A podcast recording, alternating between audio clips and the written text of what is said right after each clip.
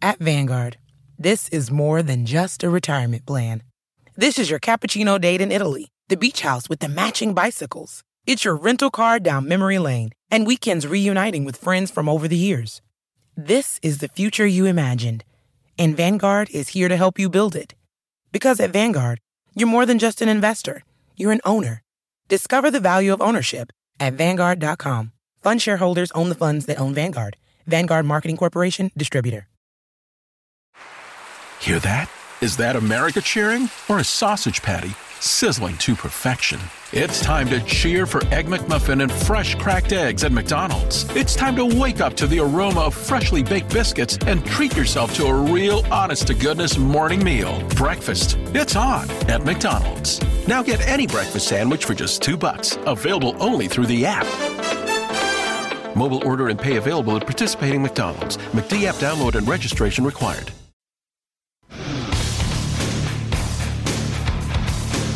Today on the CzabeCast, rumor season in the NFL. They are juicy, they are wild, and some of them might actually be true. Do we really need to, quote, fix the end of NBA games? I try to solve a listener's TV dilemma, and if somebody online offers you chicken Alfredo on a hot date, run! If you've got 45 minutes to kill, then buckle up and let's go! Here we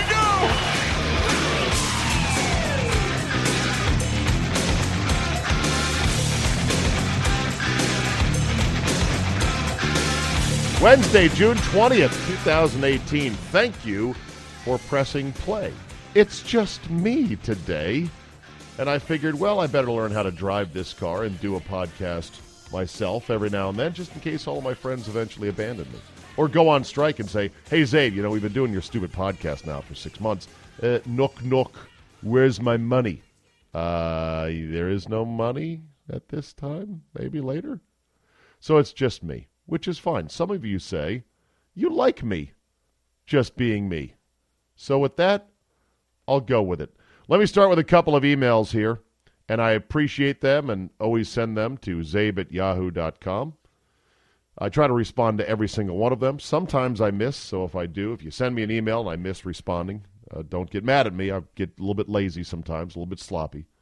This one from Brian Brandzema in Milwaukee. He says Czabe sweating to death at the Brewers game over the weekend on Father's Day. And my five year old daughter is complaining.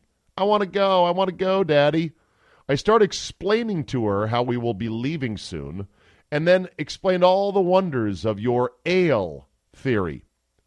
Once I had voiced this publicly to my daughter, no less than three other dads in my section comment about essentially, in Czabe we trust, and way to go, you donkey. Thanks for keeping us dads in Milwaukee entertained. Happy Father's Day, Brian Bransva. I will take Brian at his word at face value on this, and if, if that is true, then my God, makes me feel really good. Thank you for that. That there would be actually other adults, other men within earshot that uh, listen to Bob and Brian and listen to my segment with those guys. That they are a really pretty big deal in Milwaukee. I'm just an accessory to them. And uh, that they would say, uh, "Hey man, I heard Ale Theory, Czabe, way to go, you donkey! Get out of here. It's too hot." Miller Park does not have air conditioning. I found out. I thought it did. It only has heating for the cold early and late month of the season. But in the dead of summer, when it does get hot and humid and sticky up there in Milwaukee, which it does from time to time, all they got is the open roof and maybe some windows out there behind Bernie Brewer's slide. And that's about it. It's hard to get the air circulating in there, and it gets to be a sweatbox. Or so I'm told. I've never I've been to a handful of games there, but I've never been when it was super duper hot. That's for sure. This one from Travis in Dayton, and I you might have heard about this either on Bob and Brian or on my show locally in DC. I had Travis on the phone so I apologize for the redundancy. I have no idea, by the way, who listens to all three shows and how often. And you might have missed the DC show. You might have missed Bob and Brian. You might not even know about one of those two. Uh, or maybe you hit the podcast every other third day. I don't know. So sometimes if it's something's good or, or newsworthy or, you know, I like it, I'll use it across all three platforms, which is the case here. Travis and Dayton has a real dilemma. He says, Czabe, today is my birthday. This was last, last week. And my birth and my wife surprised me by ordering three TVs. Angels singing, Allah. She ordered three TVs for me to put up in the basement so I could finally have the Czabe recommended Tri TV setup. It was a great gift, and I'm excited to get it going. But there's one major problem. She bought the cheapest TVs she could find. It's not that we can't afford nicer TVs, but when I delicately asked her why she chose those brands, she responded with, Bah, all TVs are the same. No reason to spend that much more. I didn't want to explain the differences between nicer TVs and the ones she got me as to seem ungrateful, so I said thanks and proceeded to decide just how the three TVs will be arranged. My question for you is if there's anything I can do about these cheap TVs. My wife feels she got me the greatest gift ever, and in a way, she did. But this is one area I don't want to skimp. She'll be disappointed if I take them all back and get different ones. Ever had to deal with something like this before? Any help would be Greatly appreciated. Travis in Dayton. Well, I hashed it out with Travis on my local show, and I'll summarize that conversation. I said my general instinct, my first instinct, and my overriding instinct is your wife is a keeper, and she has done something wonderful for you. And Travis said he didn't even have to harangue her for this. He didn't have to beg her for this. He didn't have to trade anything off for this. Like, okay, I'll go to your in laws for a week and whatever. No. He just mentioned it once or twice, and then boom, on his birthday, uh, Mrs. Travis swings into action, takes command, and says, Here you go, three TVs. Now, I understand nobody likes cheap TVs, but there's a couple of caveats here. One, almost every flat panel TV or flat panel that is put into high definition TVs, almost every single one of them is made in South Korea. So there's a real similarity about the guts of most TVs. What you get is you get extra engineering, whether it's Sony or Samsung or whoever, in terms of the processing of the signal that comes into the TV, either via HDMI or whatever means, and whether it's cable or uh, a Blu-ray player, etc. There's differences in the feature sets and you know the different picture profiles. It's a lot of mumbo jumbo. It's kind of a lot of dribbling through the legs uh, of TVs when it comes to the basics of the panel. But the basic pixel count, the 4K ness, and, and all panels now are 4K. I, I don't even think you can get a standard 1080p panel. I think they're all 4K capable because it's gotten that cheap. So the TVs that Travis said he got were two Scepters and one Hisense. they got him. Uh, his wife got him from Walmart. I looked them up. Uh, they were cheap. The 50 incher, uh, the sense was $219. Pretty good price. And the Scepters were even a little bit less. They were like 43 inches and they were about uh, 180. I said, and I looked at them. I looked at the sets and I go, listen, Travis, you're probably not going to like to hear this, but don't crush your girl's enthusiasm. Don't do anything other than just say thank you, thank you, thank you. This is so great. Put those Hisense and Scepter TVs up on the wall and just look at them proudly and bring your wife down and put your arm around her and give her a big old smooch on the cheek, if not on the lips, and say, honey, this is the greatest thing ever. I can't wait for you to come down here and join me in watching this glory because that's going to make her feel good and it's going to make her want to do something else nice for you in the future. You taking the TVs back on eh, Hisense, I want a Vizio, is just going to piss her off. It's going to make her feel inept, clueless, and not very useful around the house. It's a bad thing. Go with it. Besides, as I looked at the TVs on the uh, Walmart website, they've got a really nice casing to them. They've got a nice thin bezel, uh, which is the plastic frame around the panel itself. Nice, solid rectangular. Doesn't have any crazy big logos. Doesn't have any excess plastic or weird light up thing. I mean, it, it looks good. That was my big concern. How will they look on the wall? And I think they'll look just fine. Also, if you really don't like looking at the actual brand name to remind you, cheap TV, then just take a little bit of black electrical tape, and just put it right over the right over the name. I actually put black electrical tape over the Vizio logos on my twin TVs in my theater because they designed those to gently light up so it looks fancy. And that's fine if it's your only TV. But given I'm usually in a dark theater setting, I don't want to see the Vizio things light up, so I just put black tape over them and you can't even tell.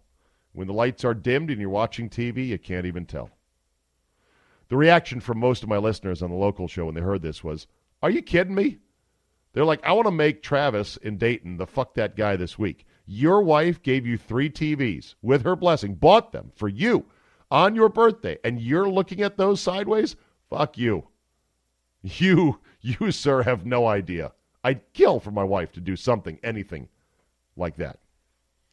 And then here's one more email regarding the grandma who choked out the bobcat, the rabid bobcat in North Carolina. I asked the question about, so I once heard that getting rabies shots was very, very painful, and my dad said it was like a three foot needle that you had to take in your stomach. Well, it's worse than that, apparently. Jonathan from Sussex, Wisconsin, writes to say the following Hey, Czabe, so on the rabies shots, it's not cool. It starts with a shot of immunoglobulin, immunoglobulin, followed up by with the followed up with the vaccination on the day of the exposure. Then again, then again on day 3, then again on day 7, then again on day 14. What's the shittiest part? Oh, yes, there is a worse part to all this. The exposure day and subsequent other doses are all weight based. Yep, since you can only put so much fluid in a muscle group, this can amount to multiple shots in multiple locations all over your body. On day one, day three, day seven, day 14. As an emergency room nurse, I gave this several times, and I have given up to nine different locations on one person on one day.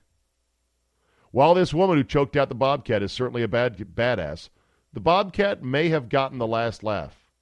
I still only believe one girl has survived rabies, and due to the neurological side effects, I don't believe she is even close to being a fully functional human being. Best of luck, though. Love the show. You are the best there is, Jonathan in Sussex, Wisconsin. Well, thank you. Thank you for calling me the best there is. Okay, now I've got to find out more about this. He says only one girl survived rabies. I thought that if you got rabies shots from an animal that has bitten you, that you either suspect to have rabies or you know has rabies, that, you know, as long as you get the shots, it's pretty close to a slam dunk you're not going to get rabies. Maybe I'm wrong about that. Maybe uh, someone like this who gets bitten badly by a clearly rabid animal like a bobcat over multiple parts of her body, oh, good luck. It's going to be hard to fight this off. I do know that rabies, once it takes hold, is irreversible, and it is, if not deadly, it will fuck you up for life. And so, yeah, good luck to the grandmother in North Carolina or in Georgia. Uh, we'll keep an eye out for an update to see whether or not she's doing, quote, fine after this badassery of choking out a live bobcat. All right, on with some other sports news of the doldrums of summer. It is NFL rumor season.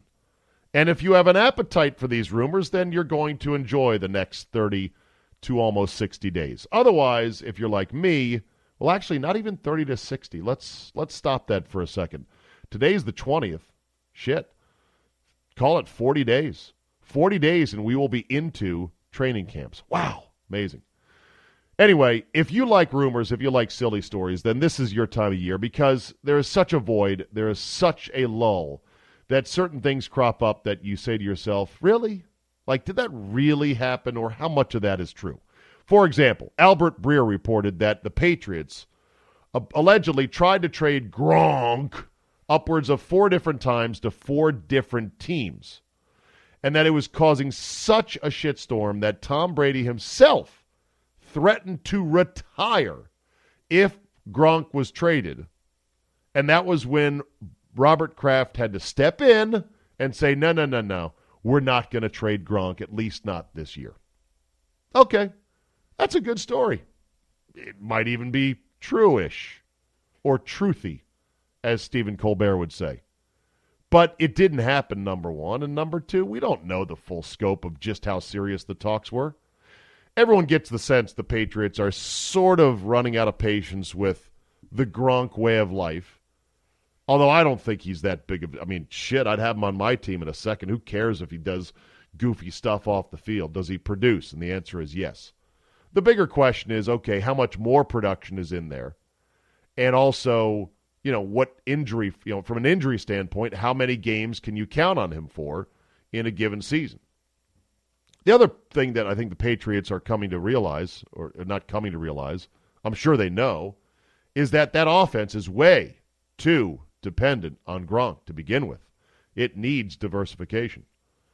And I think they're trying to get there, but it's hard when you've got such a talent like him. You know, Brady's going to lean on him, lean on him, lean on him. Now, what's funny, what would be hilarious is let's say they did go ahead and trade Gronk, and let's say Brady really was that pissed, and then Brady did said all of a sudden, like in that recent interview I had with Oprah Winfrey, he announced his actual retirement, and he actually hung it up. And the Patriots are there staring at holding their dick in their hands for the upcoming season. No Garoppolo, no Tom Brady, and they've just traded Gronk on top of all the other guys they let go in the offseason, from Vollmer to Butler uh, on down the line.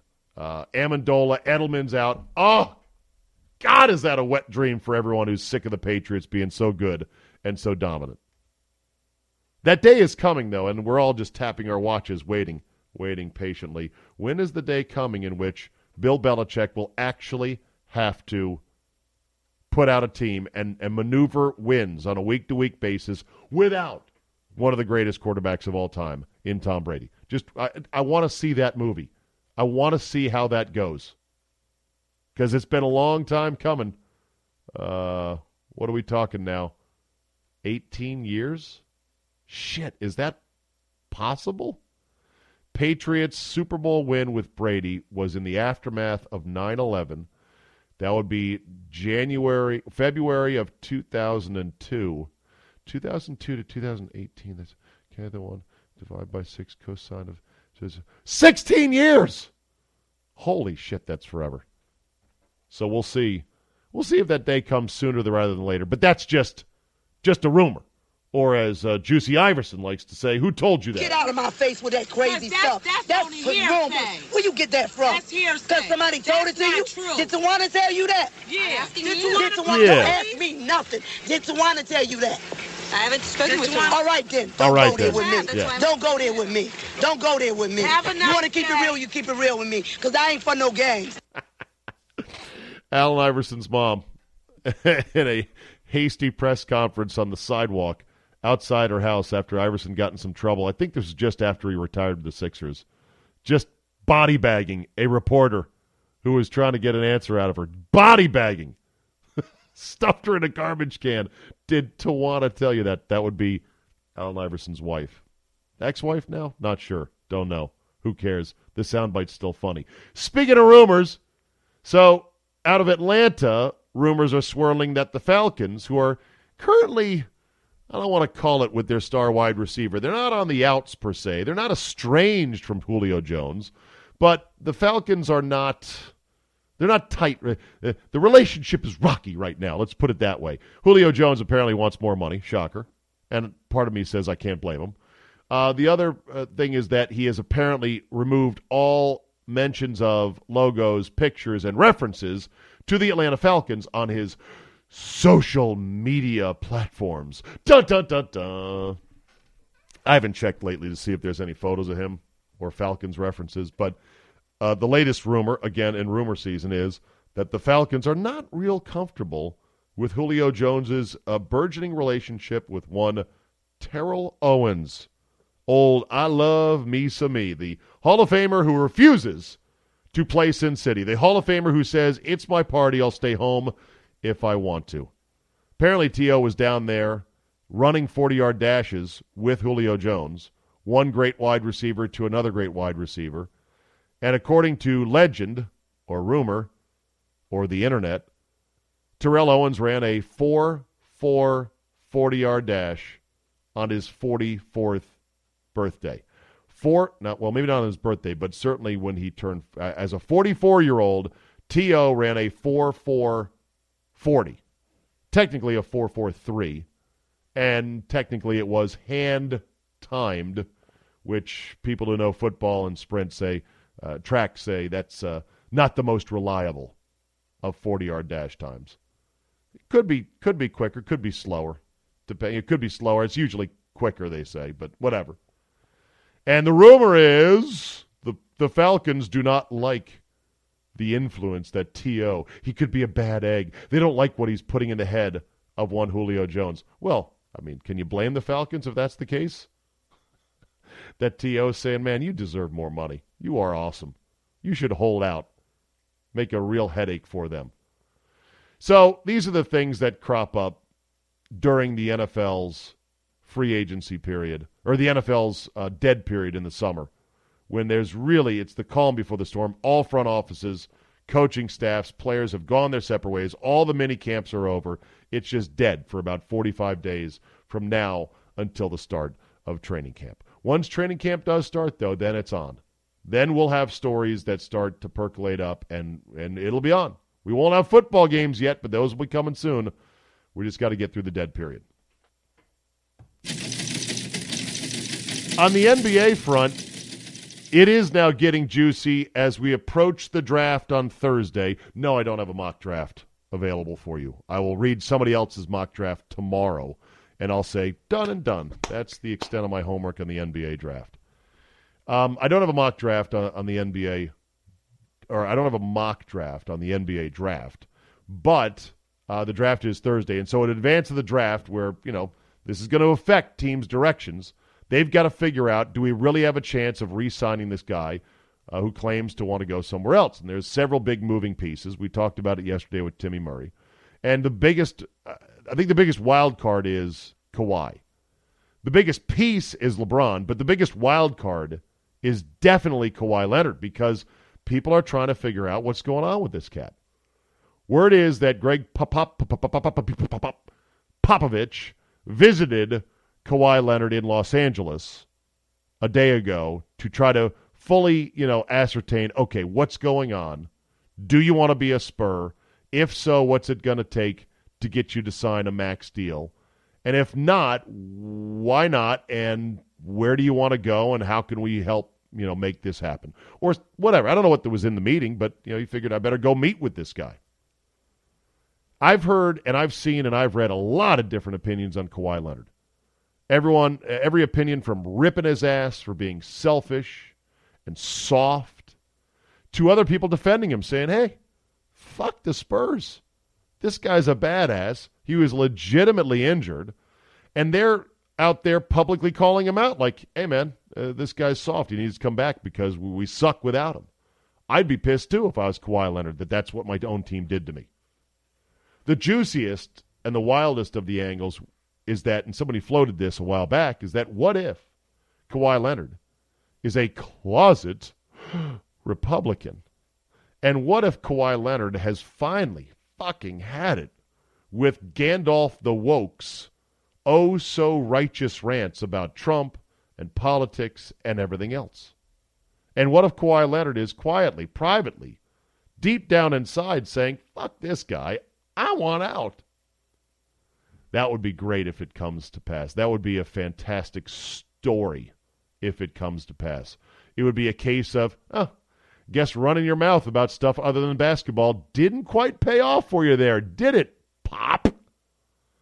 The backlash, though, against Kawhi would be pretty severe because you know all the left leaning media that covers the NBA would turn it into a how dare Kawhi let politics interfere with basketball. And doesn't he know how good a coach Pop is? And et cetera, et cetera, et cetera.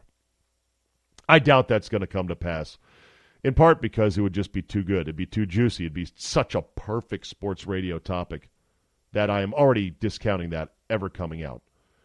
Otherwise, I don't know what Kawhi's going to say once he's finally out of San Antonio, which I think he will work his way out. I, I think the The bridge has been nuked. I think the relationship is unfixable, and I think he does want to be somewhere like L.A.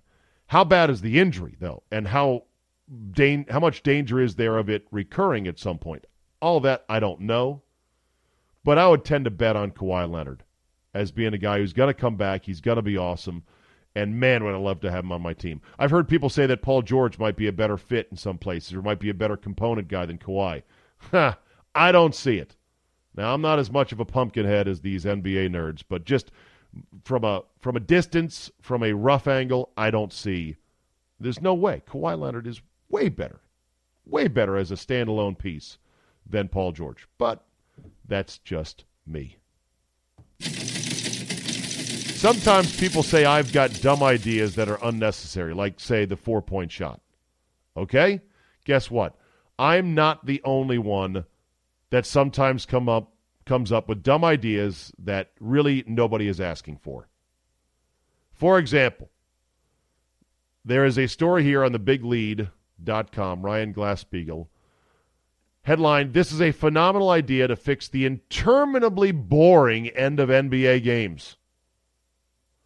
According to ESPN, Zach Lowe, writes Glasspiegel, influential basketball minds like Mark Cuban and Daryl Morey are interested in a solution to the end of game tedium in the NBA as to what the basketball tournament has tried in crunch time. The basketball tournament is some summer pickup tournament. It might be three on three, it might be five. I don't know what it is, but whatever.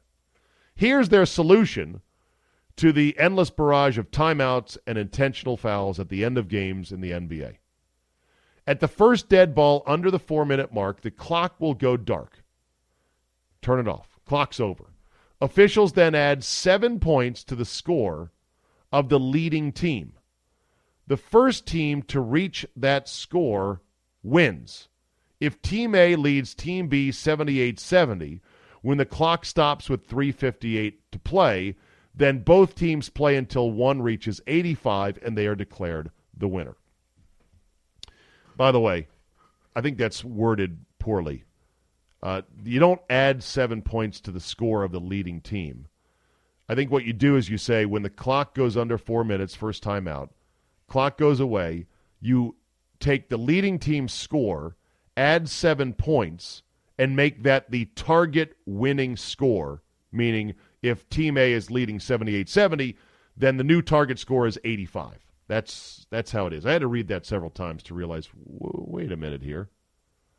The idea is being termed the ELAM ending, named after Ball State University professor Matt Elam, who birthed the idea. Well, kill that idea. Strangle that ugly baby in its crib.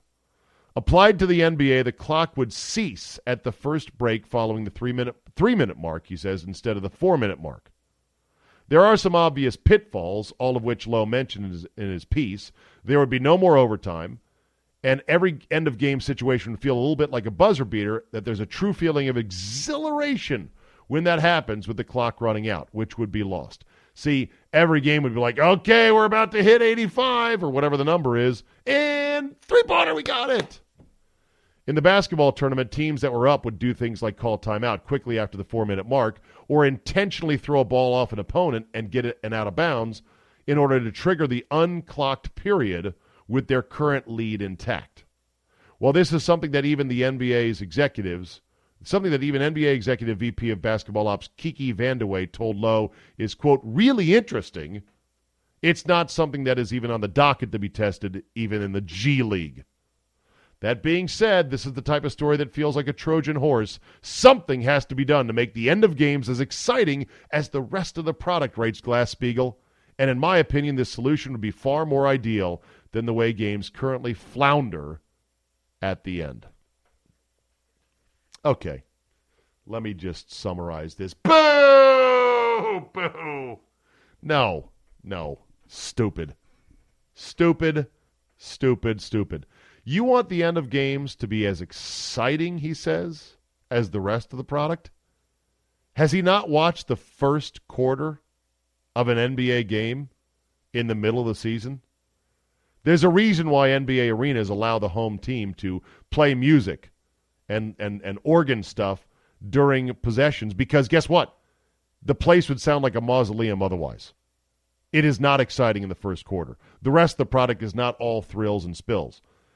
The other thing is, you know, not everything has to be exciting. Not everything in life is exciting.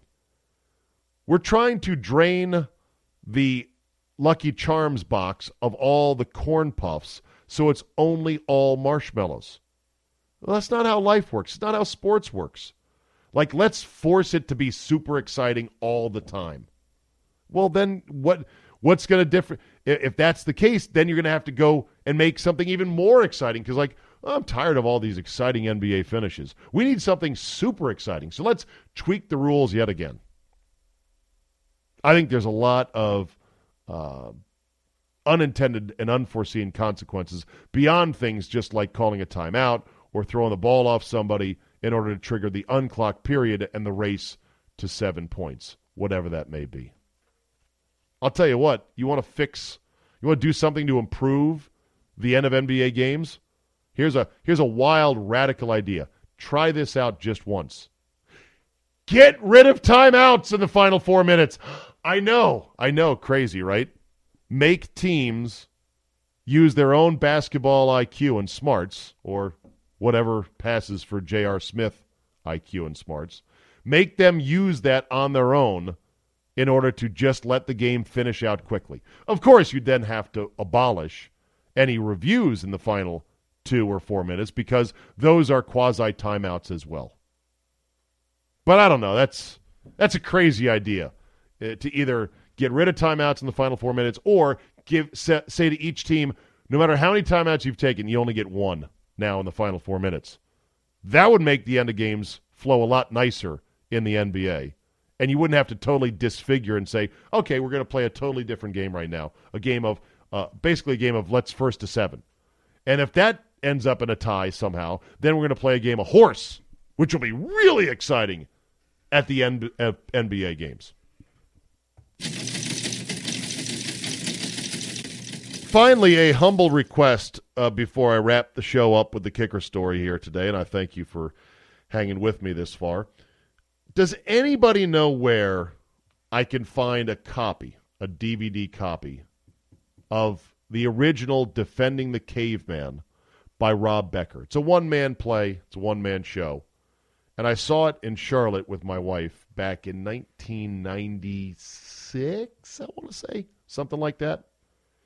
The reason is this, and if, if you can't find me where I can find the DVD of it, if there is such a thing, is there a full bootleg video of the performance on YouTube? I couldn't find it searching a casual search last night. Or if not, if all else fails, is there a script of the play somewhere? Because I'm dying to find something I swear was in Defending the Caveman, and it relates to the way current political discourse is going these days in our country. And discourse is a generous word. It's really just rock throwing and arguing and motherfucking each other, usually online. But in defending the caveman, I distinctly remember as part of him, expo- you know, Rob Becker's explanation of just how different men and women are.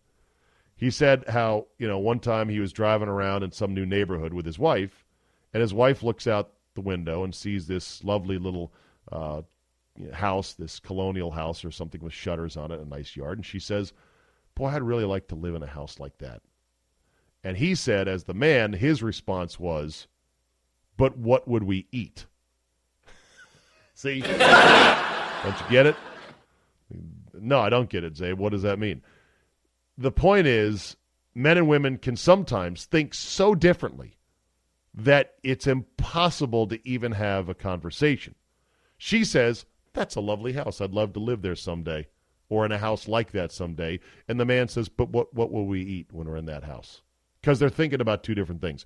I want to find out if that was the exact line or not. So if anyone knows where I can find Defending the Caveman, either uh, in digital form, bootleg form, I, I really don't want to have to go book a ticket to go watch the play and then you know, record it secretly and wait and wait and wait. I also know that there's been different iterations of Defending the Caveman. I know that other people have performed it. I think Rob Becker, who wrote it, franchised it out so that other dudes who can play a modern caveman have performed the show in various cities. So that's what I'm looking for. I know a needle. It's a needle in a haystack. It's a needle amongst needles in a haystack. It's it's a random thing. The reason that I want to find it once and for all is I honestly feel like this is where we're at now with uh, debates about current events or politics in this country. I saw on my timeline Mike Florio, ProFootballTalk.com, sent out a tweet about what's going on at the border with uh, detainees and their families and their kids being separated and everything else. And his tweet was pretty much a you know virtue signaling, uh, soapbox standing, boilerplate tweet about if you see images of children wailing uh, being separated from their mother and you're not shaken to your soul, then you have no soul. Okay, all right. I I went to read the responses to that tweet and it was just a a gang pile of stick to sports, stick to football, shut the fuck up, you know, yada yada yada. And then people trying to debate him on, yeah, well, see, the problem is the policy and this what's happening is human trafficking and I won't even delve into it here. I did I did do some reading up on it just to kind of go, oh, okay, yeah, all right, all right, yeah, okay. Here's the thing about that argument, though. Like, I could present something like, well, here's what I think about that. We should be doing this. And then someone's going to yell at me and say, I can't believe you're supporting that evil modern Hitler, Donald Trump. Even though whatever I say about here's what I think we should do is not in any way necessarily an endorsement of the current president. It's just something that the other side did not want to hear. It's the literally arguing past each other analogy of defending the caveman. I'd like to live in that house. Yeah, but what will we eat? That's what you pretty much get to quickly when it comes to these arguments. I will say this it's complicated. It's complicated. Not a lot of people want to say it's complicated. They, they want to uh, say things are simple. And I guess if you just isolate only the notion of a young child who has journeyed several hundred miles, if not thousands, with her family to a foreign land and is separated forcibly uh, from her mother or father or his mother or father, that is obviously unto itself isolated that one incident, of course, heartbreaking. Of course, it shakes your soul, as Florio would say.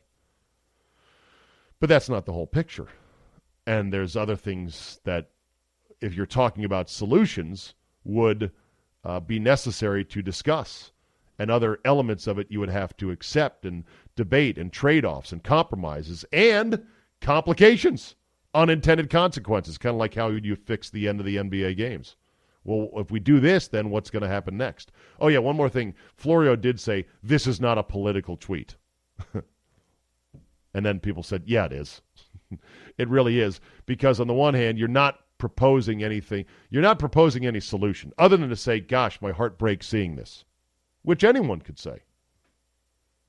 Of course, there's something like I thought about this. What if you believed, obviously, if you're a normal uh, human being with a heart and a soul, what if you believe two things that are seemingly contradictory? What if you believed, on the one hand, oh my God, this is so heartbreaking to see this, this is awful. My soul is in knots seeing this stuff happen. But I also believe that it is absolutely necessary because I believe that the way our laws are currently written and the way that this has evolved is that children are being used as get in free cards to the United States and they're being smuggled here and they're being traded off and handed off and sold off and kidnapped and then literally put under someone's arm to go, I'm here, let me in, it's my kid. Uh, you know, uh, can you prove it? Yeah. Look, look at the kid. He looks just like me. And that is causing untold misery for kids throughout Central America who are now being trafficked as pawns as get-in tickets.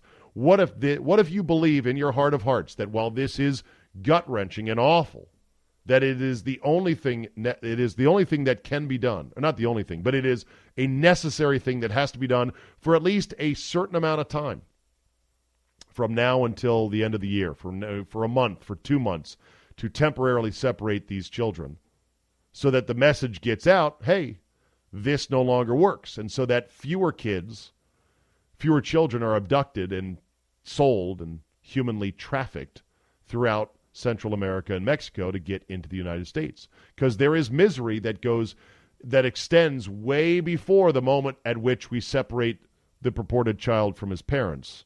There is misery that goes all the way back to well, how, how much how much were they crying on the trip there? How, how much uh, were they traumatized when somebody said, "Hey, guess what? You're going with Uncle George over here." What? I don't want to go with it. Where are we going? I'm happy here. What? I'm five years old. See, we don't see that misery. Are we responsible for that misery? Are we only responsible for the heart wrenching act at the border? What if we just close the border? If we close the border entirely and said, uh, you know what? No, go home. And by the way, the border is closed. I know that we're seeking, uh, we're accepting asylum seekers, and we are, uh, you know, processing them as quick as possible. But let's say we didn't prosecute, uh, you know, the families coming over here because that's the the new thing. The policy is, okay, we're going to zero tolerance. We're going to charge as criminals all adults that cross the border illegally, and that's going to mean a temporary separation of the kids if there's nobody to watch them but that's the way it is. And then they'll get reunited, and then they're sent back out of the country, and they've got a criminal record. So if they're caught again trying to get in the U.S., it's a stiffer penalty. What if instead of doing that, what if we just literally said, okay, we're going to put you back on the other side of the border, time to go home? First thing is they'd keep trying to get in because there's no consequence. It's kind of pitch till you win. Okay, they caught me this time. I'm going to try again, try again, try again. The other element is how traumatic would it be if a kid has traveled 800 miles in horrible conditions with his family and now they're stopped at the border and told, turn around, go home. That's traumatizing too, isn't it? By the way, I'm not saying I firmly believe in any of these solutions or policies because I'm not here to argue it with you. I'm just saying, what if somebody held the simultaneous position of, yes, my God, this is heart wrenching, and it's necessary? That would seemingly be contradictory. I wonder how Mike Florio of Pro Football Talk would judge you if you had that dual position. Would he would he scorn you? Would he sneer at you and say you have no soul? Or would he say, "Eh, you know what? That's a that's a fair opinion. I respect that opinion. I disagree with that opinion, but I respect that opinion." no, of course course, he's not going to say that. So, defending the caveman, find me that. I'd like to live in that house. But where would we eat? That's the state of our modern political discourse. All right, let's wrap it up on this one today. A story out of Ohio that honestly reads like it's from The Onion, especially when you see the photo of the guy involved. Headline Ohio man sentenced after attempting to seduce undercover officer with chicken Alfredo. What the hell did you just say? That's right. An Ashtabula County man was, who tried to seduce an underage victim with chicken Alfredo and Sprite will serve seven days in county jail. One Albert Maruna now 23 years old, was arrested in a sex sting back in December. He thought he was talking to a 15 year old boy online, but it was actually an undercover Austintown police officer. Mr. Maruna arranged to meet the officer in Austintown. He said he planned to bring the lubricant, the Sprite, and the chicken Alfredo. He'll be on house arrest for 120 days and have to register as a tier one sex offender. When you see the photo of this guy, you say to yourself, Oh, of course. If ever there was a guy who thought that trading sex for pasta Alfredo, chicken Alfredo, was a great idea and a worthy exchange, by the way, it'd be this guy with the doughiest, fattest, roundest, stupidest face ever, and an expression on his mugshot like, oh, oh, should, should I not have done that? Of course, he's the kind of guy who would get wrapped up in, you know, falling for a chicken Alfredo for sex kind of thing. You look at this kid and you go, I bet he's responded to a few of these ads before. or a few of these come ons before. Like, hey, uh, come over. Uh, all you got to do is uh, uh, bend over, take it from me, and I'll give you chicken Alfredo and Sprite. And this fat kid was like, I'm in. And maybe he's like, okay, now that I've done this a few times, uh, see if I can't uh, pay it forward and, and, and work work younger on this. I'll bring the lubricant, the chicken Alfredo, and the Sprite. Oh, it's a date. You know, it's not funny to be joking about sexual predators. Oh, yeah, shut up. See? This is why I have a CzabeCast. There's no program director to call me into his office. Ah, yeah. See, um, we don't really want to go down that road. That's why you're here and I'm here. Because stories like this are goddamn funny. Now, it's good that this perp is going to do seven days in jail, and maybe he's going to reform his ways. But, you know, parents, watch what your kids are doing online. You never know when some fat turd like this is going to be enticing your young boy with chicken Alfredo and Sprite and ample lubricant. And it's also good that there's no sponsors of this CzabeCast yet that will then call me and go, ah, yeah, um, see, the thing about that story uh, regarding the, uh, you know, Uh, we have sort of a problem here. you know, the kid with the sprite and the sexual. Pre- we we would just prefer if no. See, we don't have to deal with that right now. We just deal with these stories. Is it at the end of the day? Is it, is, uh, is sexual predation and luring minors by any means?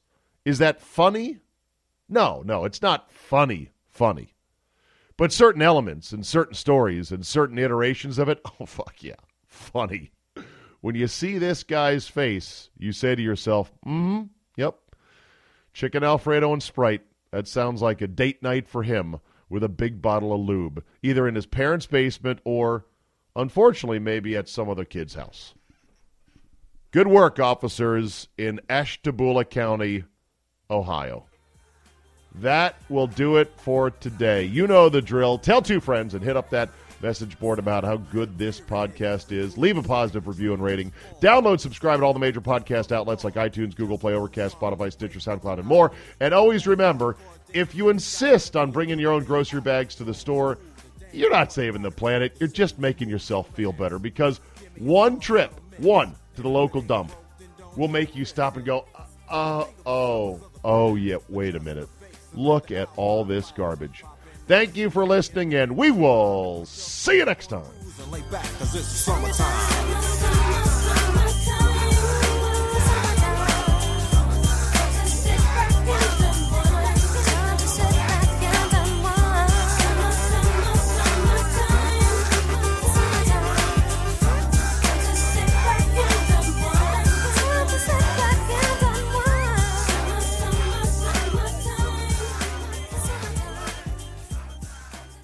Hello, Discover here to explain our cash back match.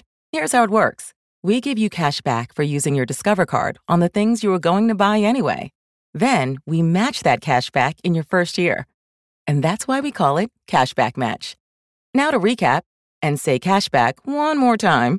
We match all the cash back you've earned at the end of your first year automatically. Discover. Exceptionally common sense. Learn more at discover.com slash match. Limitations apply.